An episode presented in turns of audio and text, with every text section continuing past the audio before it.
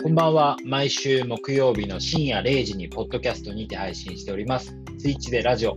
ナビゲーターは僕、ライフスタイルブランドスイッチでスイッチ代表の杉原健と、アシスタントの深川に住んでる女こと浅野さえでお送りします。スイッチでラジオは、より良い暮らしを考える私たち2人がさまざまな価値観や情報に触れて、今日までの常識を切り替えるラジオです。はい、よろしくお願いします。お願いいたします。はい、今週も始まりましたね。えっと、今週からまたちょっと、えー収録環境が変わりまして、フルリモート、まあ、ズームを使って収録しております。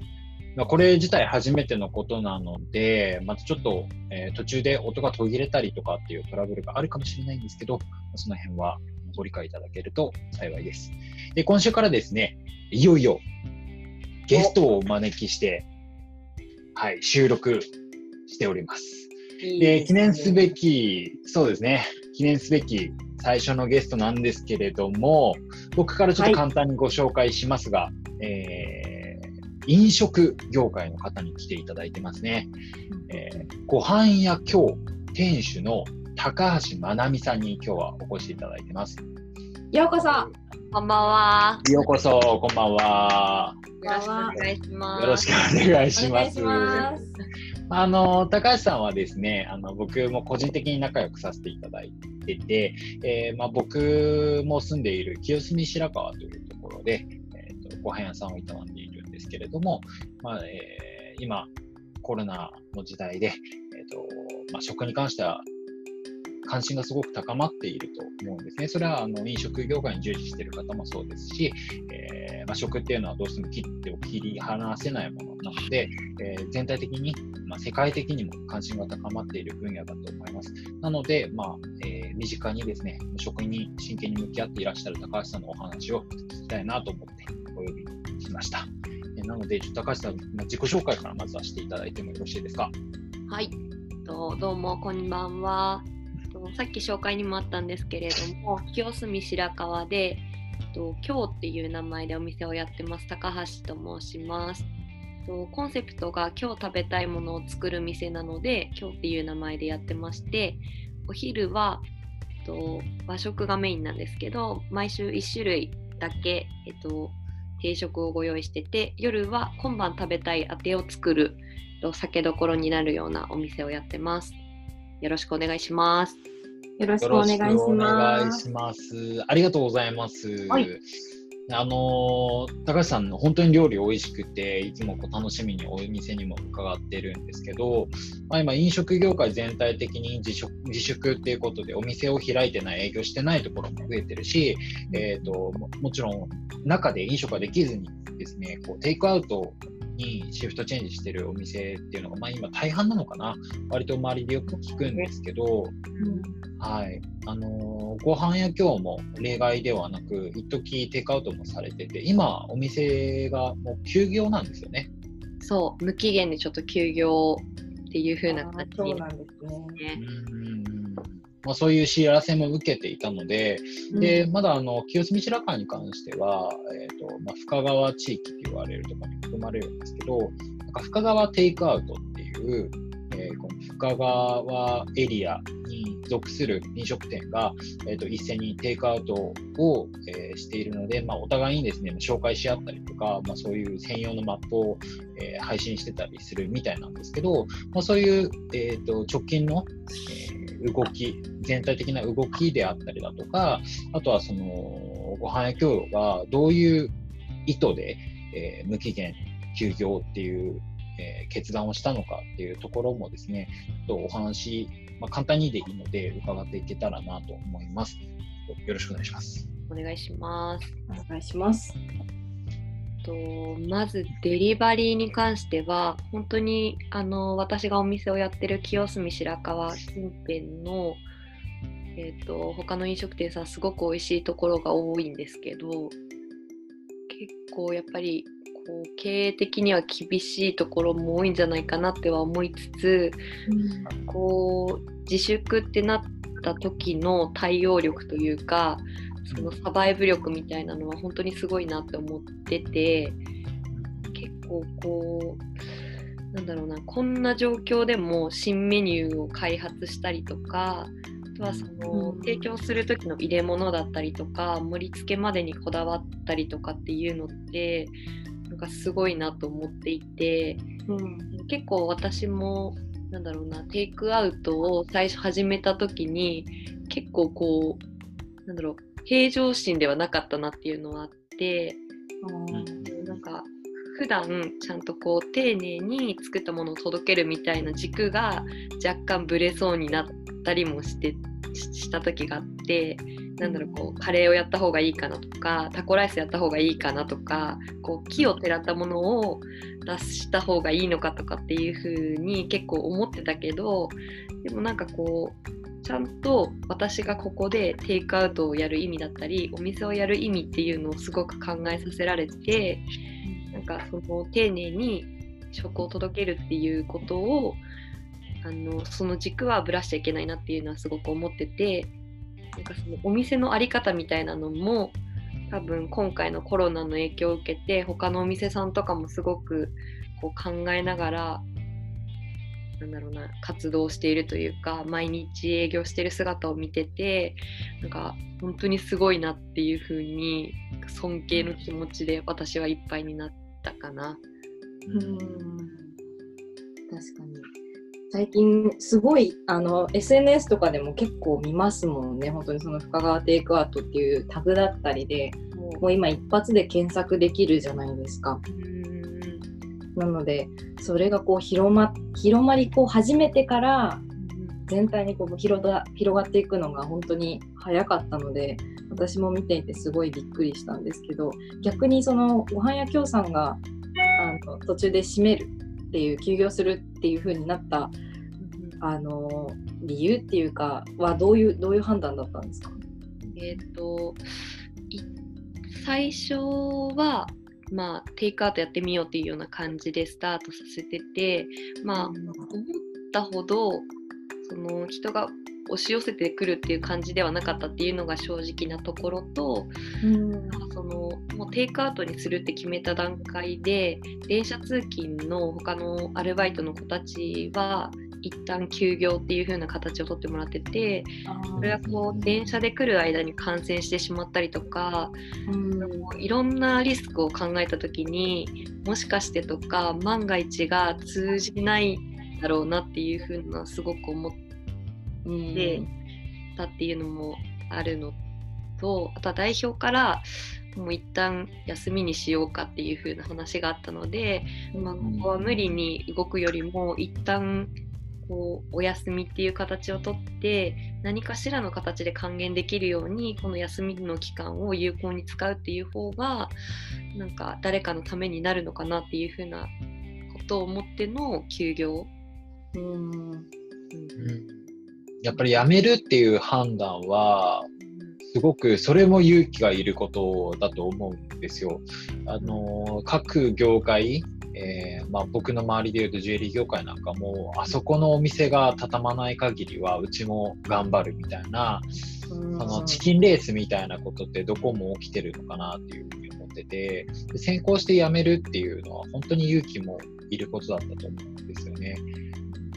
でまあ、それがどういう結果に転ぶのかっていうのは本当に誰もわからないことだと思いますし、うんとまあ、今後の見通しってほとんどつかないと思うですけど、うん、まあ、今現在どういうモチベーションで、えー、何を見据えて自宅でどういうこう、えー、蓄えというかそのアイデアの蓄えをしてるのかっていうところもちょっと後半は聞きたいなとそうですね確かに聞きたいですなのでその後半ではあの高橋さんご自身が今はお家にそれこそおうち時間で過ごしてると思うんですけどあのご自身でやっているやられている活動だったりそれこそあのお家でできる、ね、家にある調味料とかで簡単にできるレシピとかをあの教えていただきたいと思います。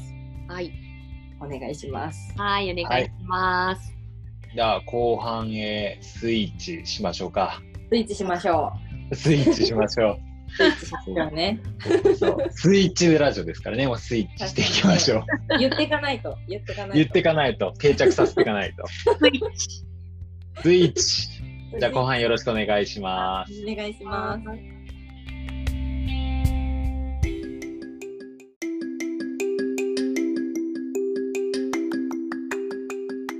はい。では後半戦に参ります。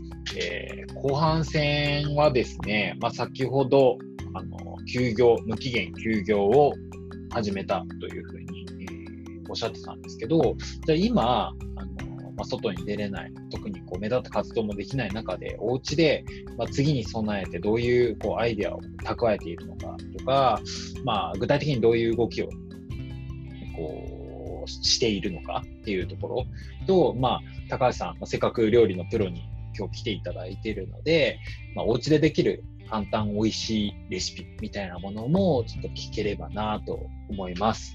高橋さん、はい。どうです？最近何してます？最近ですか？もうおじいさんみたいな生活をしてて。朝起きてまずあの BGM で小鳥のさえずりをかける のにあのもうはいをね右左両方して 大丈夫。調べた後に あのウォーキングに出かけ筋トレをし なんかオンラインで最近食についての勉強を始めててこう、えー。お野菜だったりとうかんこう改めてどういう野菜の切り方が美味しくなるのかとかをあ勉強したりとかもうこれは個人的な活動なんだけど、そのなんだろう台所に立つっていうこととかお料理のことって結構頭でっかちになりがちだったりするのかなと思っててこう SNS が広がってるからよく見せなきゃとか、ううん。うそうなんかこう。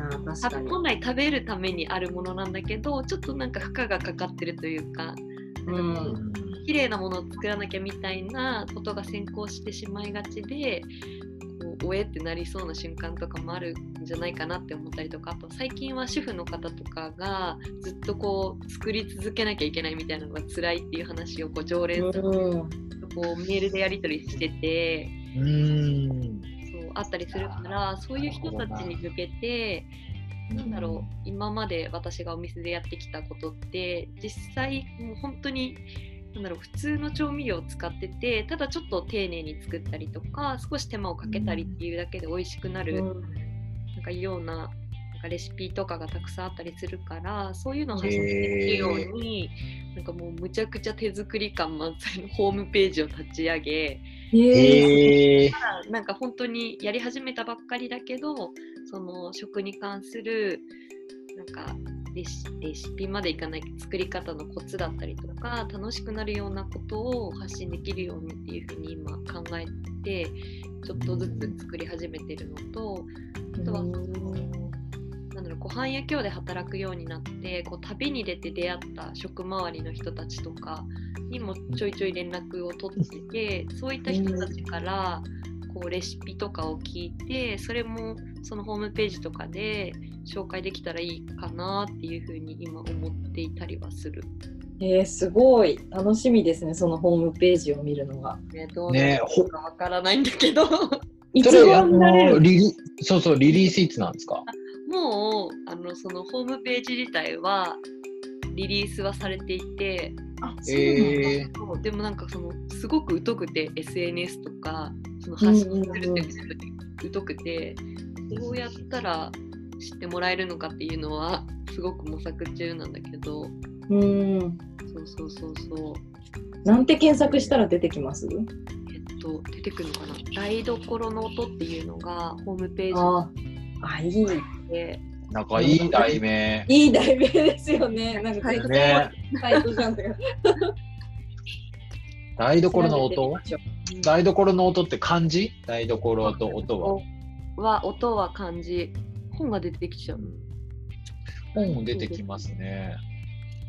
そうだねちょっとそうなんか実実名でやってるんですか？なんかね、源氏名みたいな、私、お店でよりちゃんって呼ばれることが多くて、はい。なので、高橋よりやってます。よりはひらがな？よりひらがな。そうだね。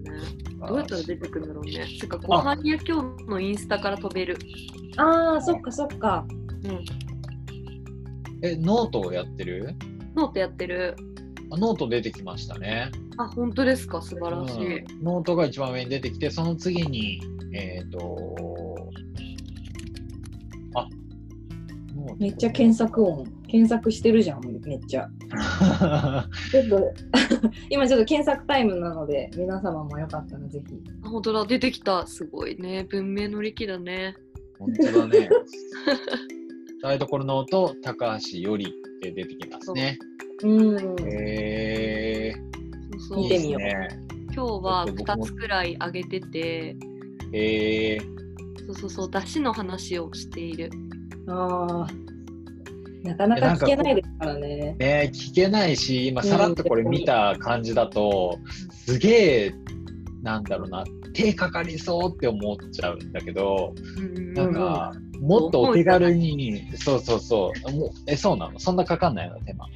いや、結構、その、なんだろう、さ醤油、砂糖、みりん、酒とか、もう本当に家にある調味料で、うん。できる美味しい料理ってたくさんあると思ってて、うん。そうもうなんかその代表格みたいなのが例えば卵とじうんああ。今ちょうど春の時期であの平飼い卵の旬の時期なのよでスうん。ーパーとか八百屋さんとかに置いてたらなんか買ってほしくて。ひら、ひらなんすか？平映え？平飼い？平らに飼うで平飼い。もうなんか。今スーパーに売られてる卵ってもうぎゅうぎゅうにもうすごい狭いところに鶏たちが詰められててもうなんかこうあビタミンーあ、その剤とか。そうそういう餌とか。ブロイヤーですね。そうそうそう。うん。そう。いろんなものを含まされた餌を食べて育ってるのよ。うん。で平飼いはもうなんかこう解き放たれてうんうんそれうん。に育ってる子たちだから、えまず卵の色が違かったりとか、えーすごいでしょ？でうん。なんかその卵をまずゲットするじゃん？でも その平飼いの卵だけでもいいしなんか旬のお野菜なんだろう最近やったのはあの片栗の花っていう紫の花がついた山菜なんだけどー、えー、なんかそれを刻んでもうフライパンに最初私はごま油が好きなのでごま油をバーってひいてちょっとなんかその片栗の花で私はやったけどなんかナッパとかでもいいと思うのよ。カブの葉っぱとか。そうそうそう。うどとかでも美味しいと思うんだけど。あそうそうそう。えーとかをさーっと炒めてでうん軽くお塩を振って溶いた溶き卵をさっと流し入れてーもうなんかうまあとそ火加減を調整するみたいな感じだとそうなんか今の描写で音聞こえてきたもんね。うん、そうそうそう、音聞こえてきた。いや本当にあのねでもね奥深いからね卵とじはその卵の硬さだったりとかさああ、確かに。えちょっとだけ半熟の状態で火を止めて蓋をしてあげるとちょっととろっとした感じになったりとーか、うん火止めるんだ。えちょっとだけ、ちょっとだけ脱線しちゃうんですけど、うんなんかあの、自撮りっていうのを聞いたことがあって、自撮りはその放し飼いみたいなものだって聞いたんですけど、自撮りと平飼いって違うんですか？自撮りまあでも似てんのかな？私もそこまですごい詳しいわけじゃないからあれなんだけど、うんうんうん。なんかその食べてる餌とかまでこだわってるかとか、そういうのも見てああげたらいいかもしれない。ああ、なるほど、ね。育った場所とかで自撮ブランドとかっていうよりかはその生産者さんがどういうふうに育ててるかみたいなところを見てあげる方がいいのかなって私は思うんだけどちょっと難しい話になっちゃう。もうななかったらスーパーの卵でも全然いいかなっては思う、うん。え、その卵とじのあの味付けは塩だけ？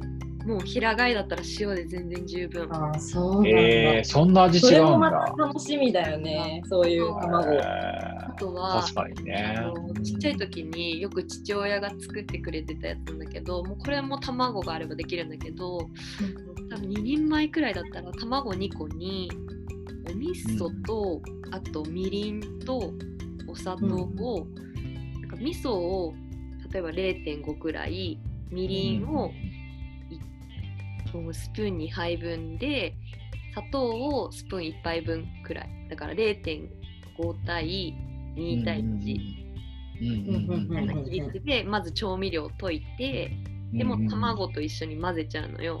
ほううんあと普通にフライパンに油をザーッと引いてその溶き卵を流してこれも半熟にすればもうご飯にかけるだけでむちゃくちゃうまい。めえっちゃうまそうそう。何それ。これで青ネギをパラッとかけたらもう最高ですね。それ、それさ、全然すぐできるでしょ？でしょ、うんそうすぐできるのよ。なんかねめちゃくちゃいいじゃん。そうなんかねそういうよ聞いて、えできんじゃない？みたいな人をすごく増やしたくて、うんうんうんえこれ皆さんやりましょやろう。ぜひやう。いや、でだってもうお腹鳴っとるもん。ねえ、ちょっといいなぁ食べたいな卵か、そうだね。卵ね、普段あんまり気にせず、卵って買うから、その買い方とか産地とか気にしてみるっていうのは、ちょっと贅沢で面白いかもしれないですよね。うんそうね、ちょっと食べ比べとかしてみたいよね。でみたい。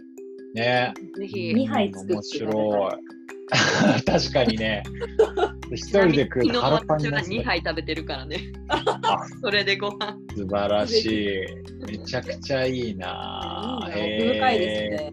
ね、奥深いですね。すごいいい話聞けたなう。ん、ありがとうございます。やってみよう。ね、まま時間的にもなんかそろそろお開きみたいな、もう早いですね、20分なんてそうですね。本当てに20分って早いな。ね、まあ早いです。うん。もっともっと聞いていたいところですが、とりあえずじゃあ今日はここまでみたいな感じで。そうですね、まあ、高橋さんはまたね、来てくださいよ。てか、まあ、あのそうですね。もちろ。そうんそう休休業明けてどんな感じになったっていうのもすごい聞きたいし、確かに。レシピももっと、レシピっていうか、聞きたい。料理の知恵を。なんかそうそうあの今個人の活動もね聞きたいし、うん。ね、今実験的にオンラインでワークショップをやるみたいなのをこう知り合いを通して今やってたりとかあと料理とかもオンラインでマンツーマンとかでできたら面白いのかねっていうあ話ーなるほどね。そういうのを実験してるのでえー、めちゃくちゃいいですね。これからもなんかちょっと楽しみですね。うんそうですね、本当に。なんかすごい飲食、結構なんて言うんだろう、割と悲観的な風潮なのかなっていうふうに勝手に思ってたんですけど、うん。まあ全体として、もちろんそういうとこもあるとは思うけど、なんかね、明るい未来ちょっと見えましたね、今日お話。ねユーモパワアパンデミックしたいよね。ね確かにパワーアップの時期というか、確かにいいと進化に向けてね、うん。スイッチの手前ですね。そうだね。そうね、絡ませてくるね、さすがうちのアシスタント、もう優秀なんだから、本当にもうできちゃうんだから。ほんとできちゃうんだから、もう。いやね。ねちなみにあの、あの、さえちゃんはですね、あの、はいこの収録の直前に家を売ってきました。できる女。そう家をい家を一軒ね、あの、契約を済ませて、今この収録に臨んでくれてるんですけど、まあね、本当できる子なんですよ。やめて、もっと言って。バンバンね、小出しにしていかないと飽きられちゃう。でお願いします。逃げられないようにね、ちょっとね、小出しにしていかないと。はい、じゃあ、あの、できるはい、敏腕アシスタントに締めてもらって、本日は以上ですわかりま。した。じゃあまあ今日こうこういうなんか高橋さんからのあの卵とじの話とか聞いて多分もっと聞きたいって思った人たくさんいると思うんですけれども、まあ、そういうご質問だったりあのこういう話聞きたいよっていうののご意見がありましたらあのスイッチでスイッチのインスタグラムアカウントがありますのでそちらにお願いいたします。であのメッセージ、そうですね、随時受けて受け付けておりますので、お気軽にあの書き込んでいただければと思います。というわけで、えー本日の配信はこれまで。ありがとうございましこれた。ありがとうございました。じゃあまた来週、あ、来週はですね、ちょっと来週のゲストだけ簡単に、あ、楽しみ。すみません、最後になんですけど、うん来週は、えっ、と、SNS のマーケターかな？もうちょっと SNS のプロをお呼びして、えっと、クリエイティブポケットの福田さんという方なんですけど、その方お招きしてですね、SNS との関わり方っていうところちょっと伺っていきたいと思いますので、興味深い。はい。ちょっとそこもね、今、すごいみんな翻弄されてる部分だと思うので、楽しみにしてください。はい。はい。では、では、おやすみなさい。おやすみなさい。では、明日へスイッチしましょうね。はいスイッチ。うまいこと言ったな。一応そういうコンセプトでやってますから。一応。じゃあ高橋さんありがとうございました。はい、ありがとうございました。はい、失礼します。おやすみなさい。ます。